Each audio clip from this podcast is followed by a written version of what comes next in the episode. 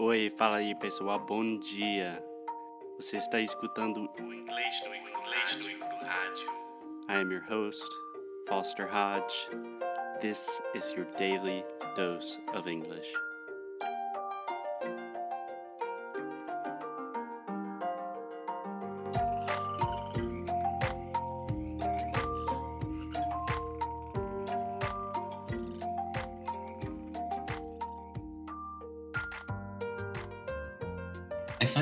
To separate students and friends because so many times I will just end up talking with the students about life and you know, we'll, we'll try and do it in English so they're practicing. And I want to be their friend, but I don't know if it's just an American standard. Like I shouldn't be their friend if they're my student because you know, they're, they're technically a client.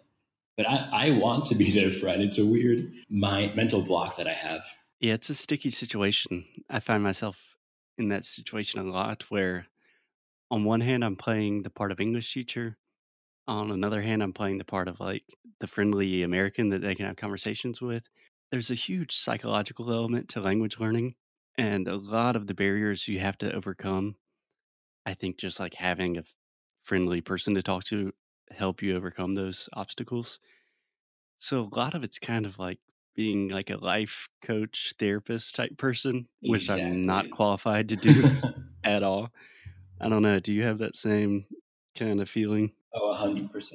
Yeah, it's even more so when I have students who actually live in the United States because it's always the same questions. And you would think, like, oh, I'd get tired of that. But I think as I see more people going through the same situation of I'm far from my family, I don't, you know, have a 100% understanding of the language, um, they just they want help with a lot of different things. And because it is a lot to handle, and I'm able to provide answers for a lot of those, but at the same time, I, I always preface it with, "This is just my experience.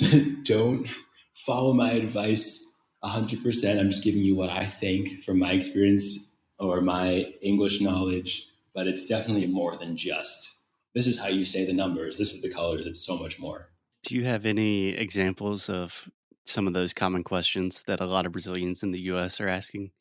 Just because recently i've had i guess four or five kind of long-term students of mine move to the us and i'm getting a wide range of questions and i tend to i have to give this disclaimer with all of my answers to like this is just me. This might sound crazy. This is my experience. And i don't know if i'm providing useful information or just like stupid answers to difficult questions We'll start with the, the sort of lighter things, I guess, are how do you order coffee? Or my client texts me this and I see this all the time. How do I answer this in the most polite way? And there are some people, some students who have learned, for example, if they want to order coffee, they say, I would like a coffee. And I say, Oh, well, you can say, Can I get? And they're like, Well, which one's right? Which one's correct? like there, there is no correct one. It's I feel like those are the worst answers to give to is like there, there's no right answer. Um, so that's one problem Exactly. that when it comes to English. Um, but with more life questions, it's plenty of students who have just talked about.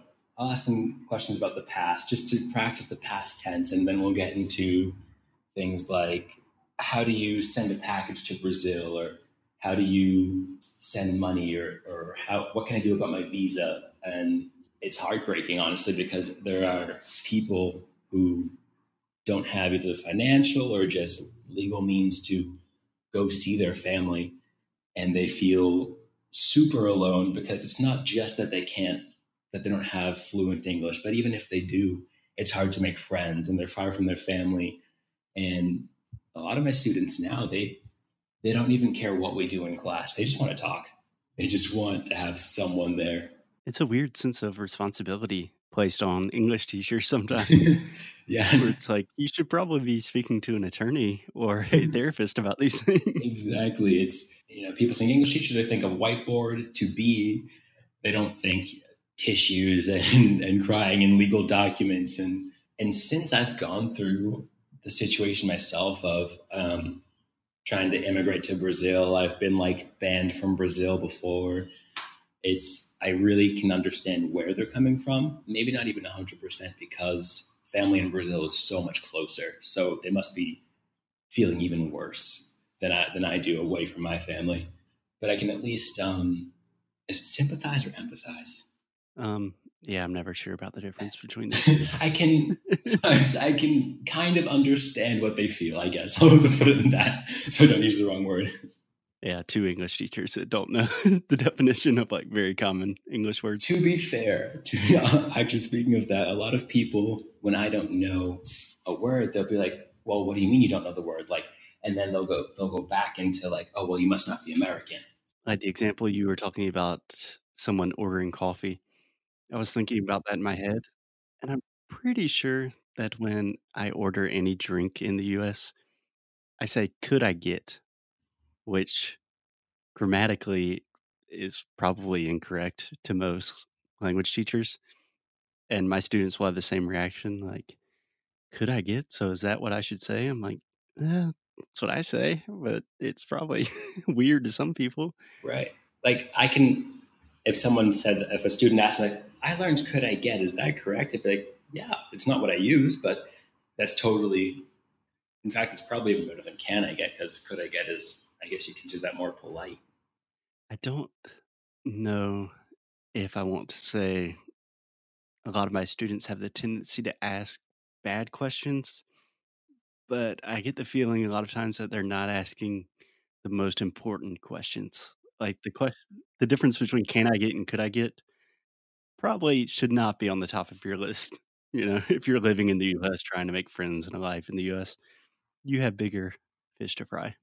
Exactly. But I think that's also where the role of kind of the same thing a therapist does come in, comes into play because therapists they don't always have the answers, but they know what questions they should be asking you to help you get to your answer. Yep.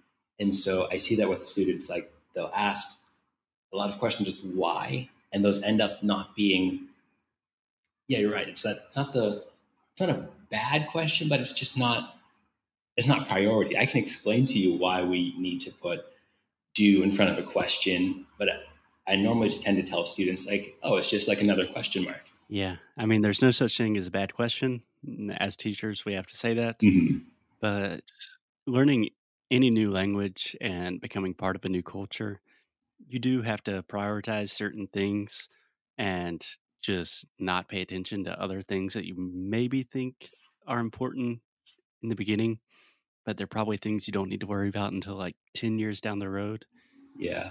So I don't know. Maybe you could use your experience of using Portuguese as a language teacher and as someone that's good with languages.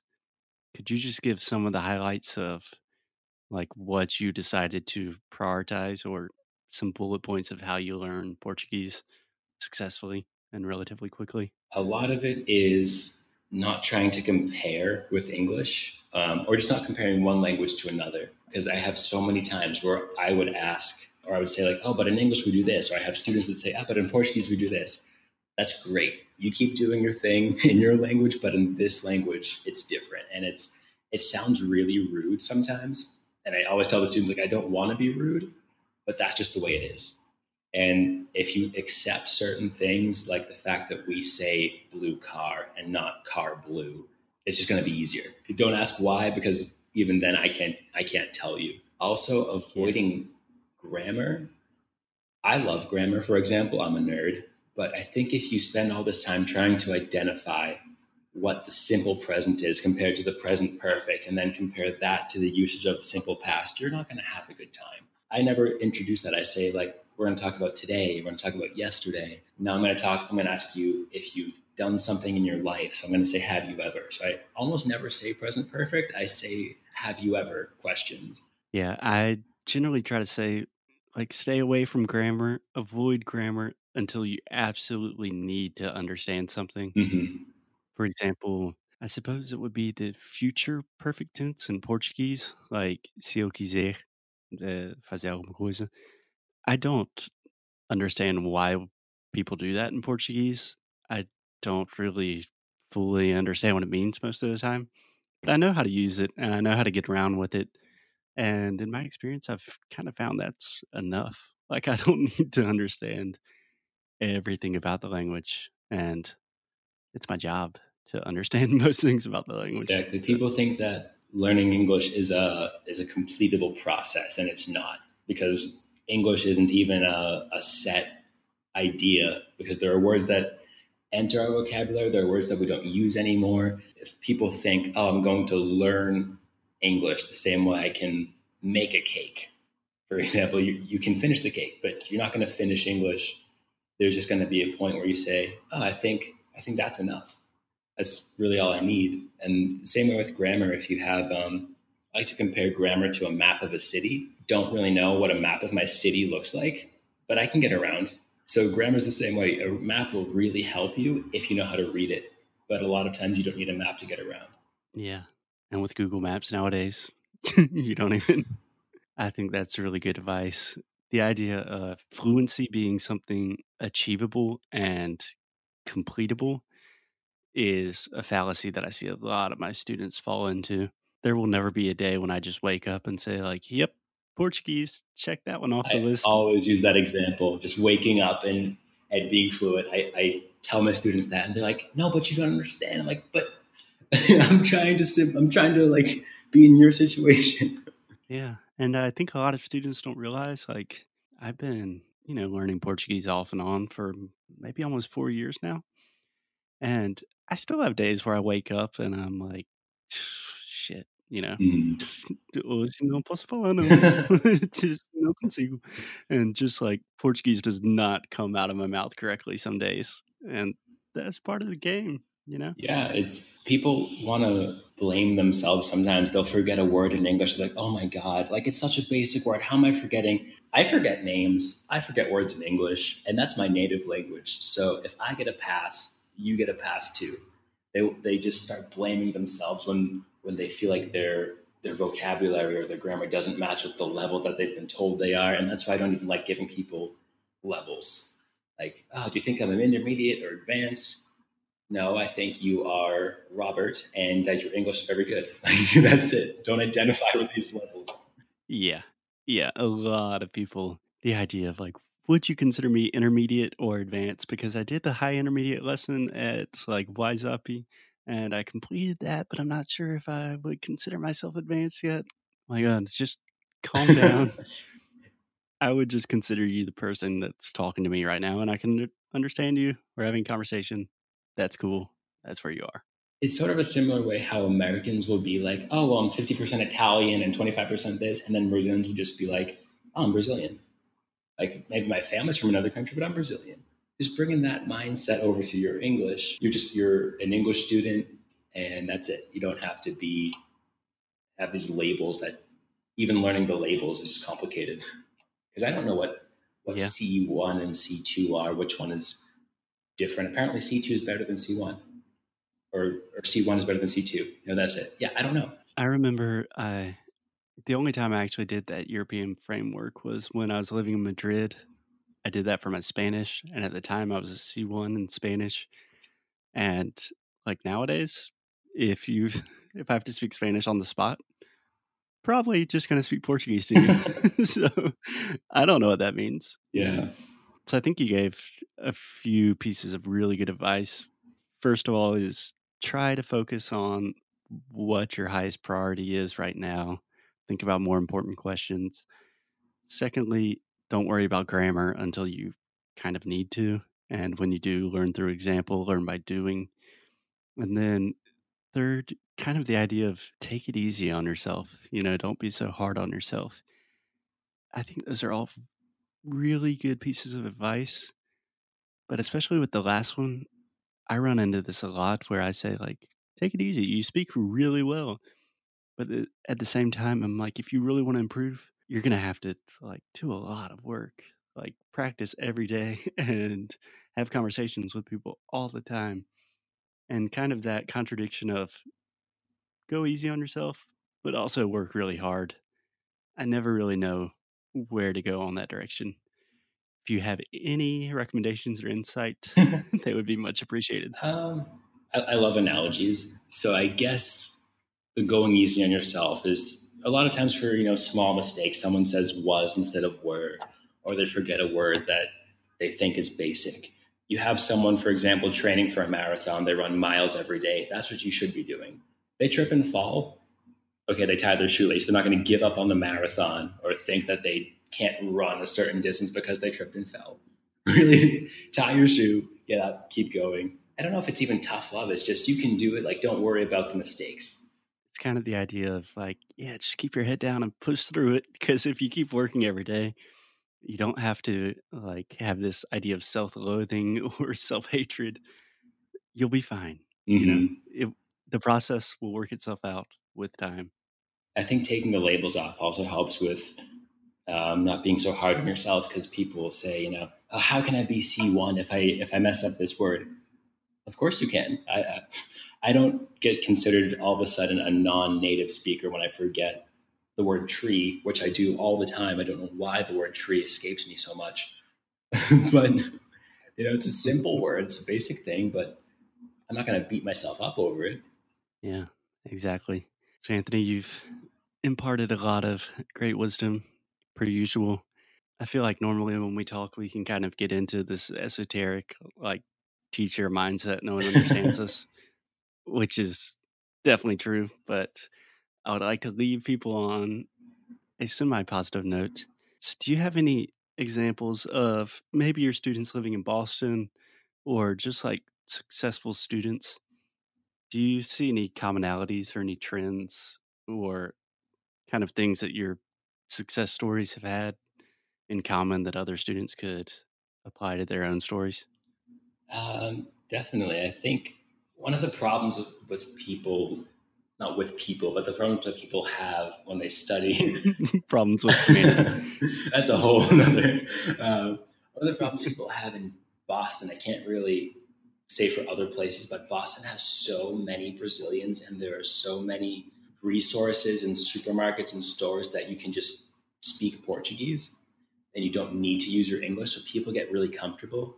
A lot of my students who just go to a different supermarket or have done something in their routine to add English, it really helps a lot.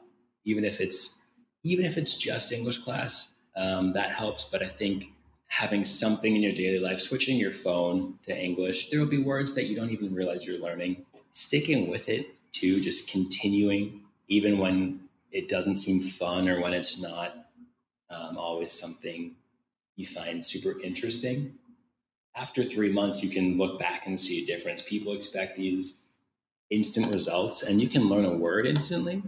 I can learn the word for tree in Portuguese instantly, but hmm I won't be able to say that my Portuguese improved just that one word. So it's people always ask, oh, how long until I see results or until I have English that's good enough?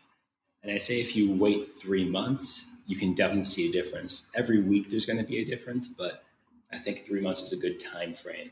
Yeah, I definitely agree with that. I mean, there's a reason that most like major businesses and corporations in the world are based on like quarterly results. It's because 90 days is like a pretty good period of time where it's not too long, but you can definitely make a lot of progress in that time. Mhm. I agree with that.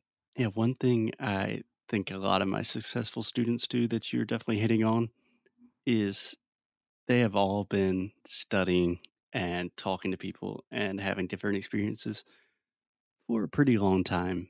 You know, it might be they've been studying English their entire life or for like five years or every day for two years, mm-hmm. but they've been doing something for a good chunk of time. That is a common thing I see with all my successful mm-hmm. students. Something that helps people maintain interest is don't focus on English. If you don't like grammar, if you don't like studying English, right, don't study English. Study something else, do something else in English, play soccer in English, or watch the game in English, or take a photography class online in English. If learning languages isn't what's fun for you and something you can really commit to, don't try and change yourself as a person and learn a language and do this because that's too much. Find something you like in English, and that'll help. Exactly. I mean, I think you and I have the benefit of kind of being language nerds, and that helps that we like playing around with words and understanding how they work and how sentences fit together and we make new phrases and expressions. Definitely. Most people don't like that, Mhm. you know? So just do not follow the teacher's example a lot of times, I think is good advice coming from a teacher. Mm. Also, with teachers, I should add that I have students who are like, "Oh, I follow this. I follow you on on Facebook or Instagram," and I'll say, "Okay, who else?" Because if you just hear my English, you can understand me really well, but other people don't have the same English as me. So, expanding what you hear is always really good too. Hearing different people speak and use the same words. Yeah, something I'm really trying to encourage my most of my students to do nowadays is like people that listen to this show, if you can understand Anthony and I speaking right now, you should probably also be listening to podcasts designed for native speakers. Like you should be out of people talking about learning English and kind of get into people just talking about whatever it is you're interested in, whether that be photography or sports or whatever. Um, trying to make that push towards native material as fast as possible. Definitely. Yeah.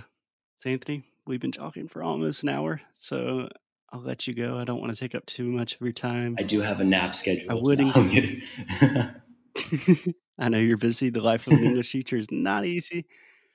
I would recommend everyone to at least follow you on Facebook because something that I've always really appreciated that you do really well is you don't have any like fluff material. I would say like every time I see a video of you, you're teaching something where I'm like, huh, he explained that in you know two minutes. That would have taken me a lot longer. That was pretty good.